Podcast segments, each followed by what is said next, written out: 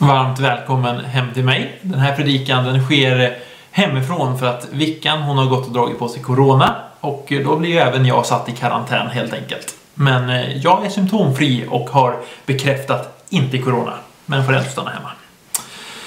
Det är palmsöndagen och palmsöndagen det handlar ju om den, den dagen när Jesus rider in i, i Jerusalem och någonstans så är det kanske den, den första dagen på hans sista dagar om man säger. De fyra evangelierna, Matteus, Markus, Lukas och Johannes, de har tillsammans 89 kapitel. Fyra av de kapitlen handlar om Jesus första 30 år och 29 av de kapitlen handlar om hans sista vecka. Alla de eh, har med den här händelsen när han rider in i Jerusalem och de har med den ganska detaljerat. Så vi vet att det är en mycket, mycket viktig händelse eh, helt enkelt och att det är en mycket viktig vecka. Vi ska börja några hundra år tidigare i eh, en profet som heter Sakarja. Eh, vi ska läsa Sakarja 9 och 9 och där står det så här. Fröjda dig stort, dotter Sion. Jubla, dotter Jerusalem. Se, din kung kommer till dig. Rättfärdig och segerrik är han. Han kommer ödmjuk, ridande på en åsna profeterna i Gamla Testamentet, de, eh, de kommer ju med olika budskap till Israels folk i, i olika tider. Och ofta kan det finnas en liten eh, cykel av att eh, folket de kanske börjar göra någonting, de börjar tillbe avgudar och sen så säger Gud till dem att nej, det är inte bra, gör ni så kommer det gå dåligt. Och sen fortsätter de göra så och sen så går det dåligt. Eh, och sen så kanske går några generationer och sen så ropar folket till Gud att han ska ta dem ut ur den misär de är i. Och Gud hör deras böner. Och så kanske kommer en ny profet med ett budskap om, om upprättelse och om, om frihet på olika sätt. Så Gud han pratar till sitt folk genom profeterna vid massa tillfällen. Och sen helt plötsligt så kommer en lång period av tystnad. Det går 400 år där man inte hör ett knäpp. Och under de här 400 åren så hinner Israel bli eh, vad säger man, ockuperat av, av romarna och återigen så hamnar de i en knepig sits och de är ett ganska kuvat folk.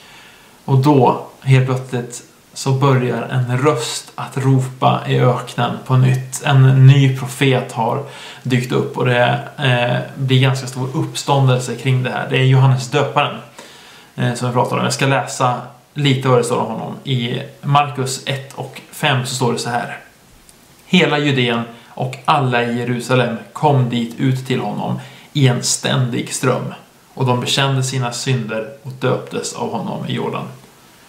Alltså det är drag ute hos Johannes. Alltså det här att hela Judeen och alla i Jerusalem kommer ut till honom i en ständig ström. Det är mycket folk som rör sig ut. Det här väcker ju någonting eh, hos det israeliska folket. Att Gud är på gång. Kanske kommer han komma med ett budskap till oss i den här svåra tiden. Och sen så predikar ju eh, Johannes en till grej och det är det här.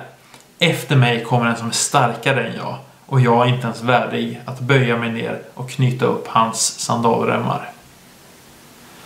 Han får ju bana väg för Jesus och han får prata och förbereda för den Messias som ska komma och den kung som de har väntat på och som finns omnämnd genom flera av profeterna i Gamla Testamentet på, på olika sätt.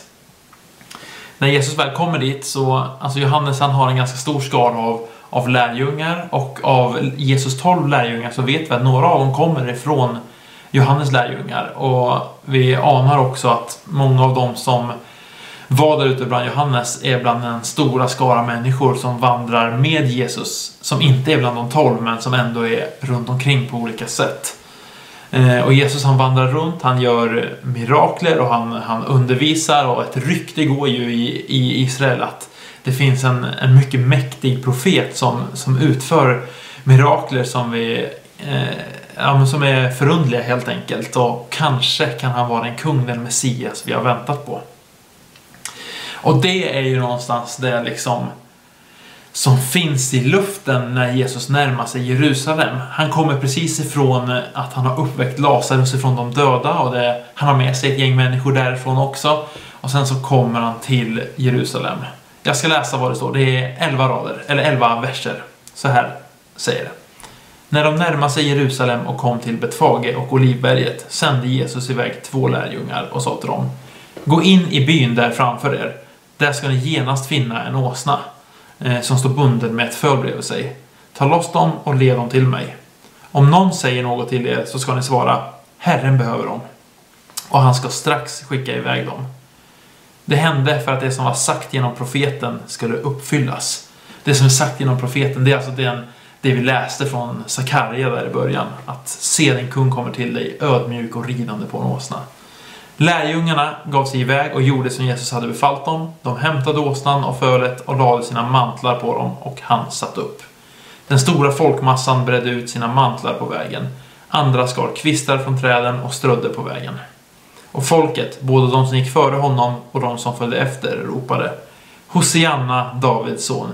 Välsignade han som kommer i Herrens namn. Hosianna i höjden.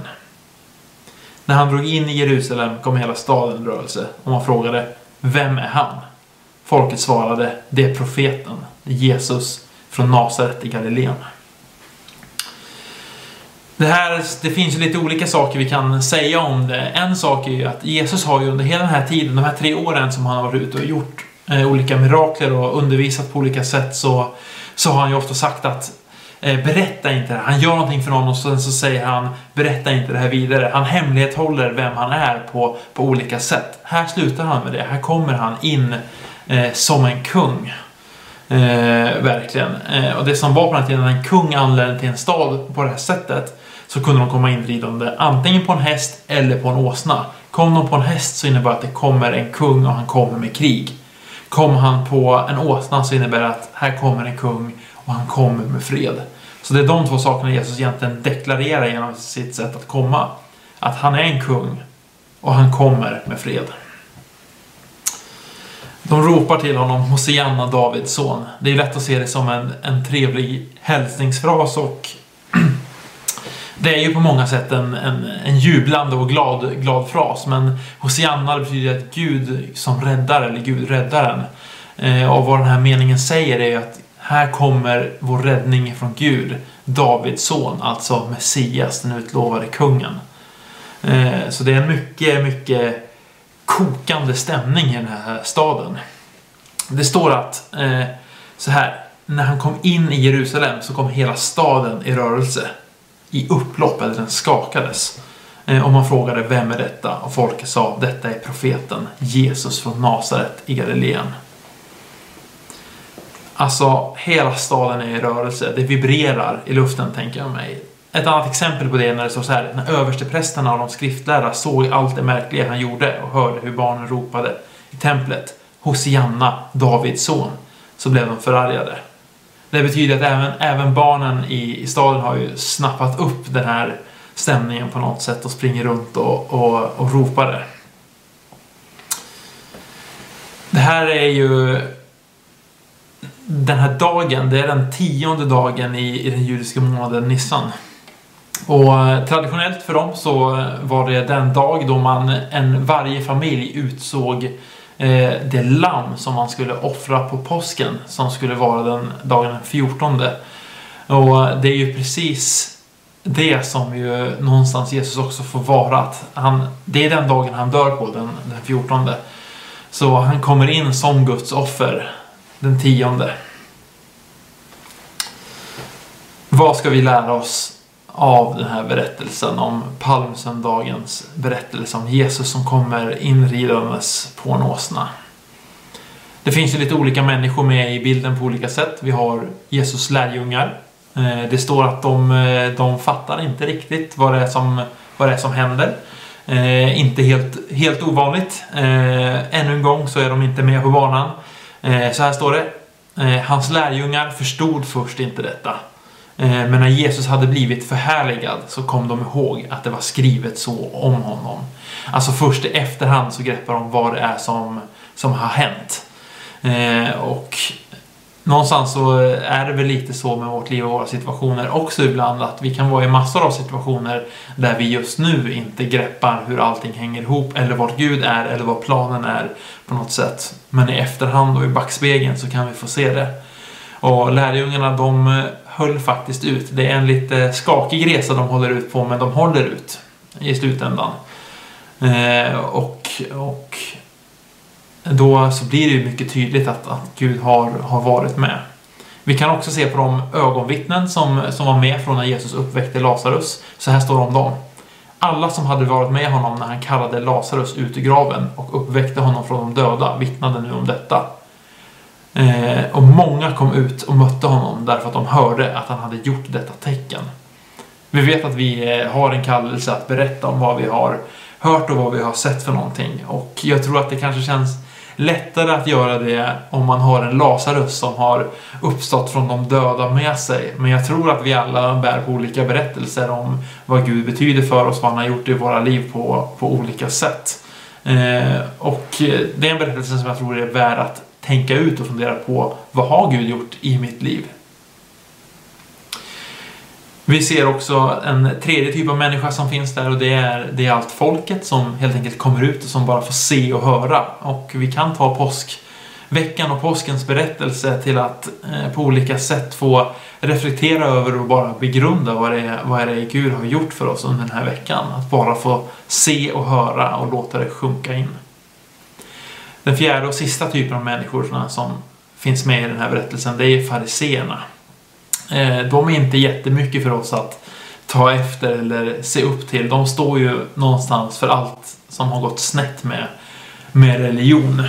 Eh, William Booth, mannen som grundade Frälsningsarmén en gång i tiden, han har ett citat som är så här. Jag vill ha religion som jag vill ha mitt te, rykande hett. Eh, och jag tycker det är ett ganska härligt citat och jag tycker att det berättar om att, att någonstans så så har vi en tro som är menad att vara levande och med en levande Gud och med en relation till en levande Gud som inte handlar om punktlistor och saker vi ska, ska göra för att på olika sätt nå honom utan om en Gud som har stigit ner och, och nått oss. En tro som får vara levande på riktigt. Den sista och den som jag kanske tycker mest om i den här berättelsen det är åsnan. Och det är där som jag tror min största poäng får komma idag och min avslutande poäng är att kanske får vi bara se oss själva som de, de åsnor vi är. Eh, envisa och, och, vi har våra brister men någonstans mitt i allt det så har vi ändå fått äran att bära in Jesus i olika situationer. Och Jesus han har valt att, att bosätta sig i ditt hjärta och i mitt hjärta och han får vara vår Gud och vi får vandra med honom.